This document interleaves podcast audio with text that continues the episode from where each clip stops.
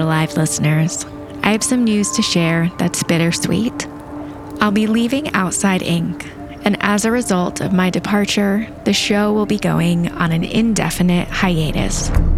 I'm humbled by the privilege I've had to share these stories. From the beginning, we set out to create a show that gave survivors a space to share their own experiences while offering important context and expert advice. I'm proud of the stories we've told here and so grateful to each of you for listening. But fear not, the spirit of Out Alive lives on, and who knows what exciting adventures the future holds.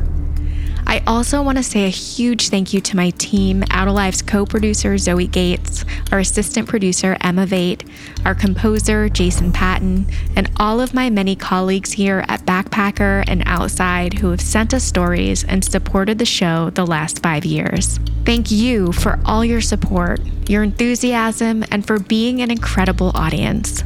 I encourage you to continue exploring the great outdoors while taking the lessons we've learned here on your way. Be safe out there.